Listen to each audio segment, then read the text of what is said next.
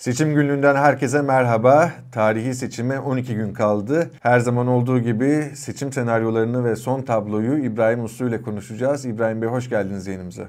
Hoş bulduk, kolay gelsin. Sağ olun. Şimdi anketlerle yatıp anketlerle kalkıyoruz. Sürekli de anket açıklanmaya devam ediyor. Bunları konuşacağız.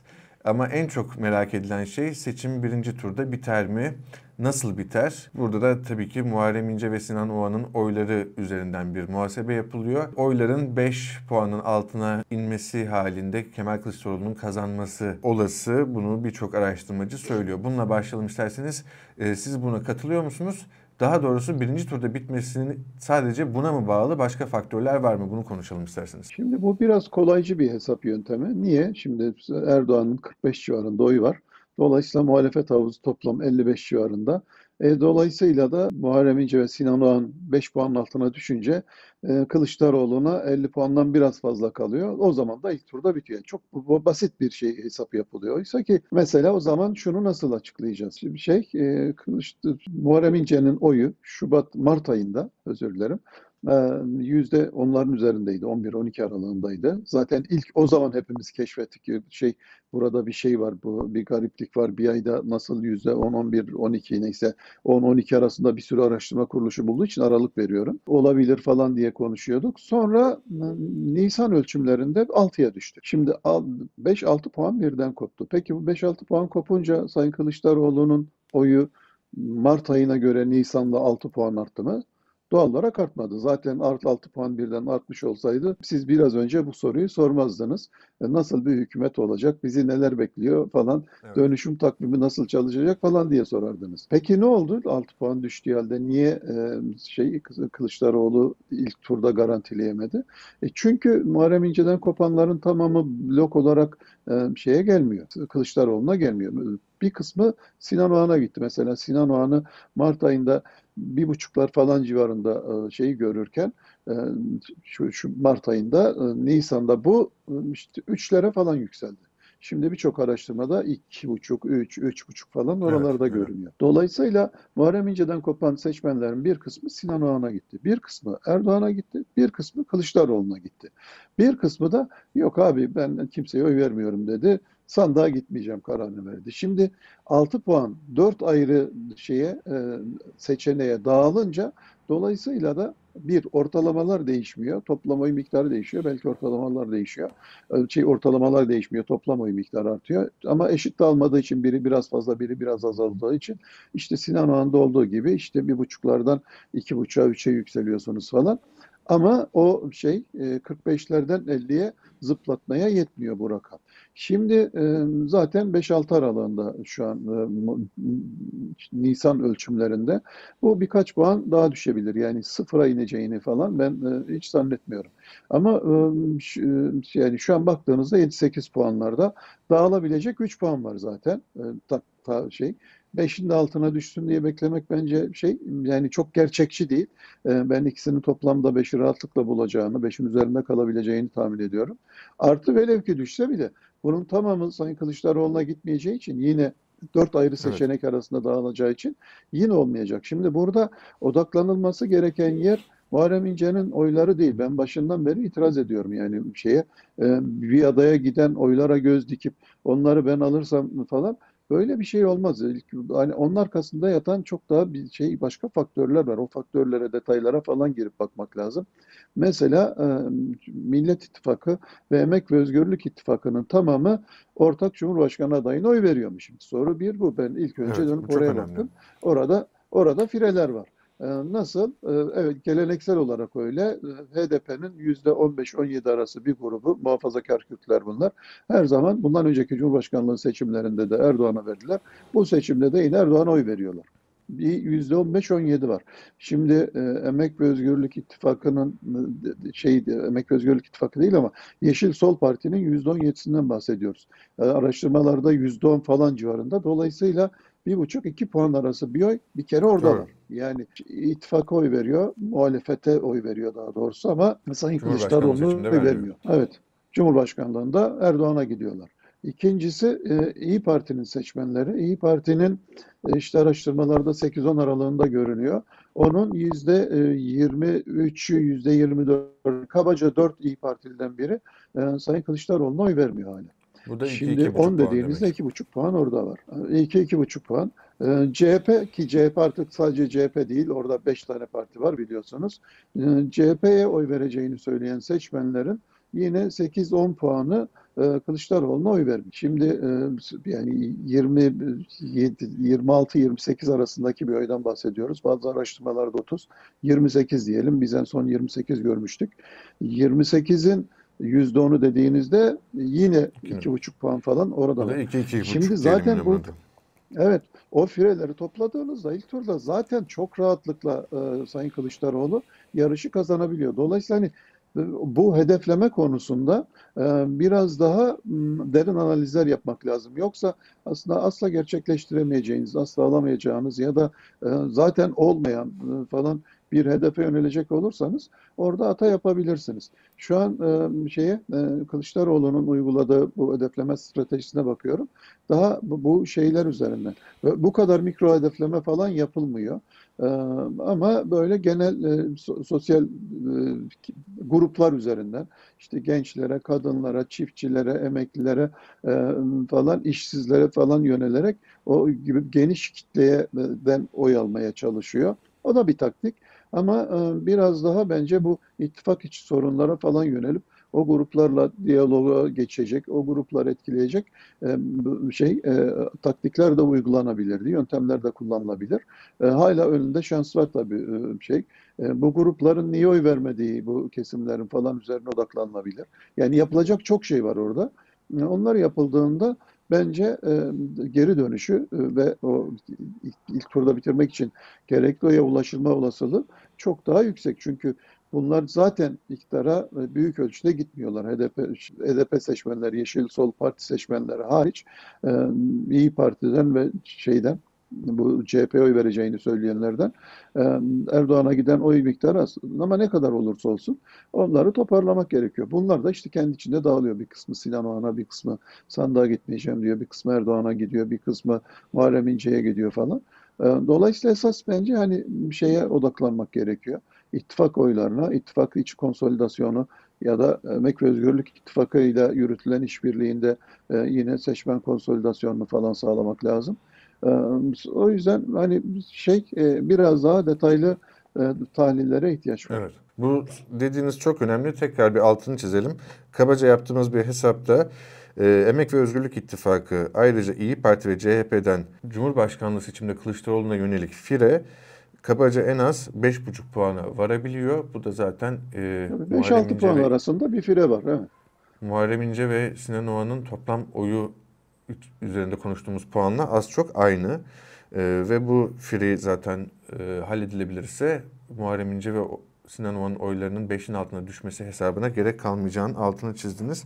Bunu tekrar söyleyelim. Şimdi şunu şuna bakalım. Bir taraftan da e, genel seçimde milletvekili seçimlerinde meclis çoğunluğunun kimde olacağı e, herhangi bir tarafın meclis çoğunluğunu Millet İttifakı ya da Cumhur İttifakı'nın meclis çoğunluğunu yakalayıp yakalayamayacağı da son araştırmalarda giderek bıçak sırtına dönüşmüş durumda. Ee, en son mesela dün e, Team araştırmanın genel direktörü Ulaş Tullu'la yaptığımız e, yayında onların son araştırması e, 290 milletvekili bulabileceğini gösteriyor Cumhur İttifakı'nın. Onlar bir simülasyon yapmışlar. Ki Nisan başında 302 yani meclis çoğunluğunu alabileceğini gö- e, görüyorlardı. E, 12 milletvekili düşmüş ama şu an yani orada 300 civarında bir e, dalgalı durum var. Siz nasıl görüyorsunuz bunu? Bizim çalışmalarda da böyle şey, e, şimdi birincisi bir, birkaç şey ço- net. Bir, e, hiçbir ittifak 300'ü aşamıyor. Yani meclis çoğunluğunu bulamıyor. E, bizde de 290 diye net bir rakam vermek çok kolay değil. Ama bir aralıkta tahmin etmek daha doğru. 270-290 arasında milletvekili çıkarıyor. Bunun ortalamasını alsanız 280'ler falan civarında bir milletvekili çıkaracak.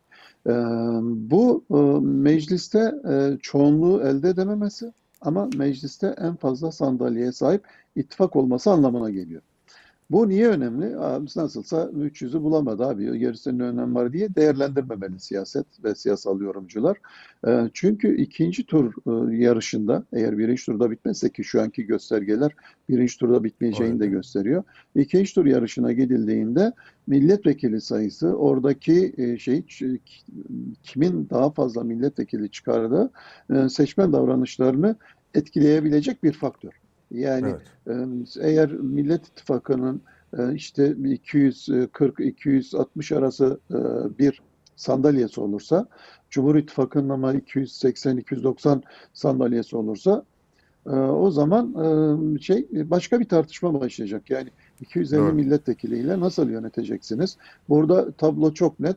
HDP ile birlikte yönetmeniz gerekiyor. Ama bu durumda %60'lık kendini milliyetçi, muhafazakar, İslamcı vesaire diye ülkücü diye tanımlayan kitleden bu sefer HDP ile işbirliği yapacağınız ve HDP'ye her adımda bağımlı olacağınız belliyken nasıl oy alacaksınız? Yoksa Erdoğan bu durumda o 60'tan 50'yi çıkarma konusunda biraz daha avantajlı mı olur falan gibi başka tartışmalar yapmamız gerekiyor. O yüzden de parlamentoya odaklanmak ve milletvekilliğinde de hmm, belli bir e, sayıya ulaşmak en azından rakibinizle aranızdaki makasın açılmamasını sağlamak gerekiyor. Erdoğan mesela bunu baştan bence iyi gördü. O yüzden de bütün bakanlar kurulunu sahaya yolladı ve milletvekilliğinde evet. özellikle büyük illerde olabildiğince çok milletvekili çıkarmaya çalışıyor.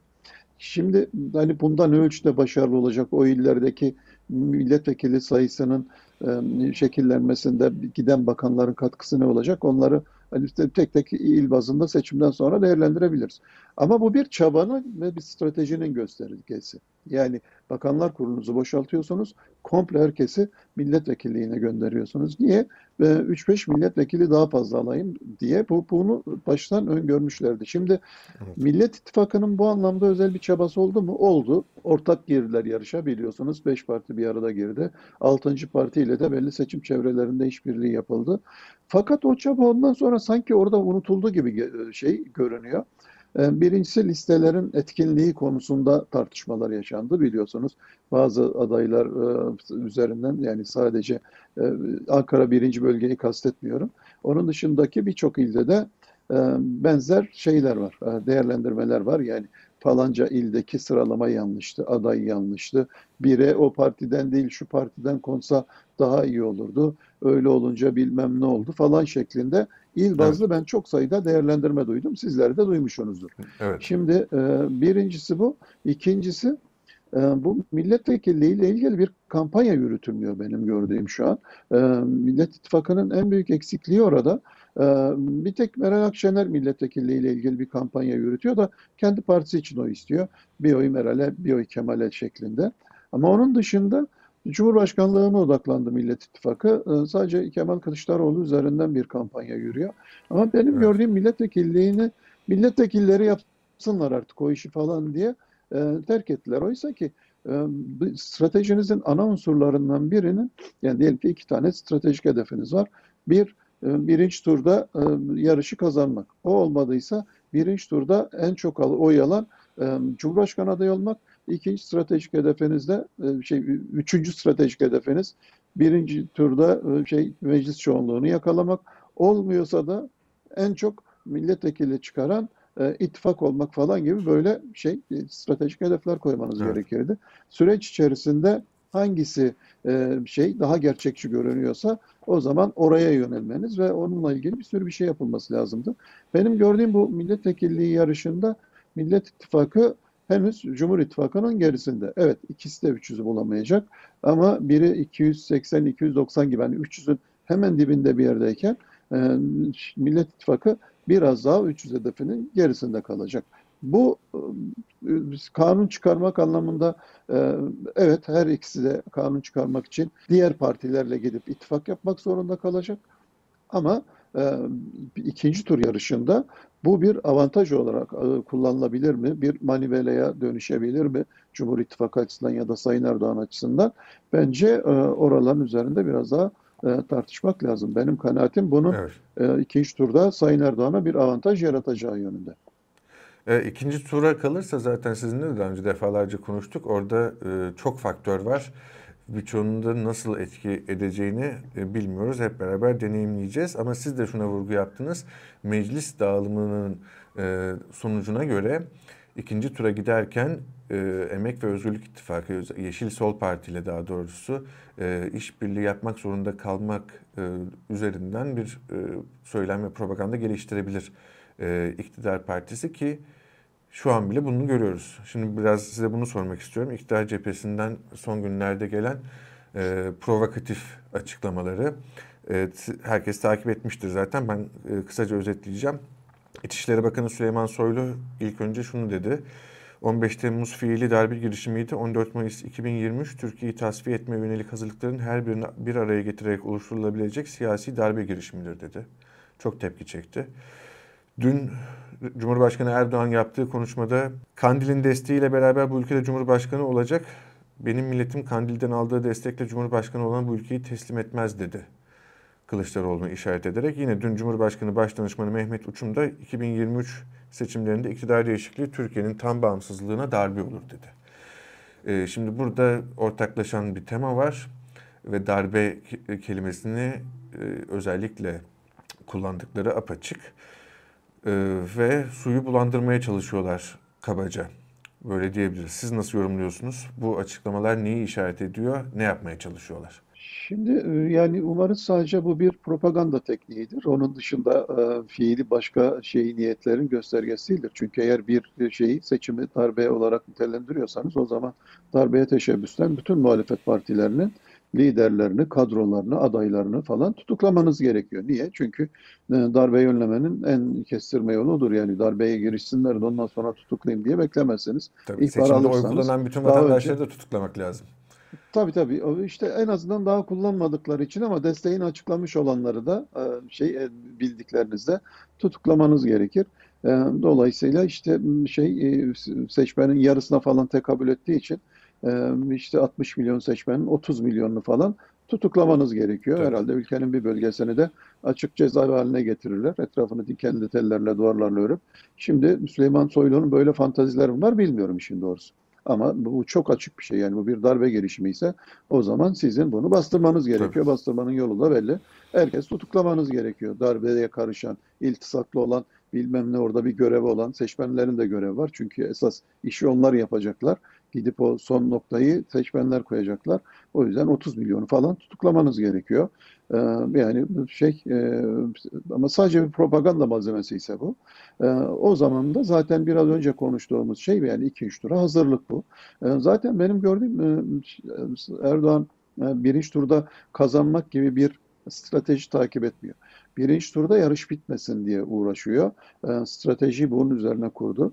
E, çünkü e, son bir buçuk yıldır hiçbir zaman 45'i geçemedi Erdoğan'ın oyları. E, üstüne üstlük bir kısmında hani o zaten oy kaybediyordu ama sonra geçen 2022 Temmuz'undan itibaren bu asgari ücretin güncellenmesiyle birlikte e, bir atağa kalktı. O günden sonra akıl almaz e, seçim ekonomisi uygulamalarını hayata geçirdi. Fakat tüm bunlara rağmen yine 45 tavanını kıramadı. Orada bir direnç noktası var. Bu e, borsacıların falan tabiriyle ya da evet. şey ekonomistlerin tabiriyle o direnç noktasını kıramadı. Orada bir camdan duvar var adeta. Öyle olduğu için de tamam ben kıramıyorsam o yüzde 45'i rakibim de ilk turda bitiremesin. Çünkü ikinci turda e, zaten şey taraflardan biri yüzde 50'yi bulacak ve ben yüzde 50'yi bulmaya ikinci turda da yakın. Niye? E, çünkü orada işte bu negatif partizanlığı da kimlik siyasetinde sonuna kadar kullanma olanağı var. Şimdiden zaten Kandil'in adayı, Kandil'in adayı diyor, deniyor bu. E, zaten ikinci tura gidildiğinde dedim ya, ülkeyi yönetmek için HDP'ye duyulan ihtiyaç net bir biçimde ortaya çıkmış olacak. Ve ikinci turu benim gördüğüm şöyle bir referanduma döndürmeyi düşünüyorlar. ülkeyi HDP yönetmek yönetsin diyenler Kılıçdaroğlu'na oy versin ülkeyi HDP yönetmesin isteyenler yani HDP'ye hayır diyenler bana oy versin şeklinde bir referanduma döndürecek. Şu anki bütün bu söylemsel hazırlık e, ikinci tur e, şey dönemindeki kampanya ile ilgili bir şey. Aslında muhalefetin e, bu seçimi bir referanduma döndürmesi gerekiyordu. E, ben bunu uzun yıllardır şey konuşmaya çalışıyorum. E, şimdi Amerika'da Biden aslında bu siyasal iletişim araştırmalarına göre yarışı kazanması mümkün olmayan bir aday. Ee, ama e, Trump'a karşı kazandı. Çünkü seçmenler Biden'ı seçmediler. Trump'a hayır dediler. Seçimi e, kampanyada Amerika'da yürütülen kampanyada seçim Biden mı Trump mı yarışından çıktı. Trumpizme evet mi hayır mı? Trump kalsın mı gitsin miye döndürüldü. Seçmenin büyük çoğunluğu Trump gitsin dedi. Trump aslında birinci seçimden iki seç, ikinci seçime geçildiğinde oyunu arttırdı. Yani oy kaybetmedi. Yarışı kaybetti ama oy kaybetmedi. Oylarını arttırdı. Hatta görevdeki bir Amerikan başkanının e, bugüne kadar almış olduğu en yüksek oya ulaştı. Evet. Fakat ona rağmen kaybetti. Niye? Çünkü o bir referandumdu. Rakibi kazanmadı. Trump kaybetti. Zaten birkaç ay sonra seçimde Biden'ın bu popülaritesi, görev onayı bilmem neyi falan düşmeye başladı. İlk önce anlaşılamadı yani nasıl iki ayda bir insanın hani iddia seçimi yeni kazanmış popülaritesi düşer, e, görev onayları düşer falan. E çünkü seçmenler Biden'a oy vermemişlerdi ki. Biden'a bayılmıyorlardı yani. E, ama o Trumpizmle ilgili. Geçerli. E, evet. Türkiye'de şimdi buna dönüşebilirdi. Fakat benim gördüğüm muhalefet bu e, iki sistem, daha doğrusu başkanlık sistemiyle ilgili bir referandum veya da Erdoğan'la ilgili bir referandum şeklinde bu kampanyayı kurgulayamadı. Yarışan iki aday var. İki adaydan birisi öbüründen daha iyi. Dolayısıyla iyi olanı seçin. E şu anki görünümde de ikisinden birini henüz seçemiyorlar. Yani bir referanduma dönüşmedi. E, bunu zaten şeyden de görüyoruz. Şimdi araştırmada arka arkaya iki tane soru soruyoruz. E, diyoruz ki e, Erdoğan'a Cumhurbaşkanlığında oy verir misiniz? Yüzde 55 ile 65 arasında dönem dönem değişti. O yüzden 55-65 diyorum. E, seçmen grubu hayır vermem diyor. Bak aradan birkaç saniye geçiyor. İkinci soruyu soruyoruz. İkinci tura da Erdoğan'la falanca insan kalacak olursa o dönemde birden fazla aday vardı hatırlayacaksınız muhalefetin. Evet. Kime oy verirsiniz? Erdoğan'ın oyları Hemen diyelim ki 60'a 40 iken 60 vermem 40 veririm diyorken pat geliyor 47'ye 48'e 49'a. Abi biraz önce vermiyordun ya. Şimdi evet, referandum evet, yaptığınızda vermiyor. Ama e, şey yaptığınızda iki adaydan biri dediğinizde 40'tan 45'e, 47'ye, 48'e neyse 42'den 46'ya falan bir anda yükseliyor. Şimdi demek ki referanduma dönüştürdüğünüzde başka bir oy Erdoğan'a destek iki adayı yarışına döndürdüğünüzde başka bir oy çıkıyor. Ama ikinci turda benim gördüğüm bu sefer Erdoğan HDP mi ülkeyi yönetsin ya da evet. yoksa HDP ülkeyi yönetmesin de referandumuna döndürecek. O yüzden yani o bu kutuplaşma iktidarın lehine falan. olacak zaten. E, kal, tabii tabii HDP kalırsa. üzerinden bir kutuplaşmaya gidecek.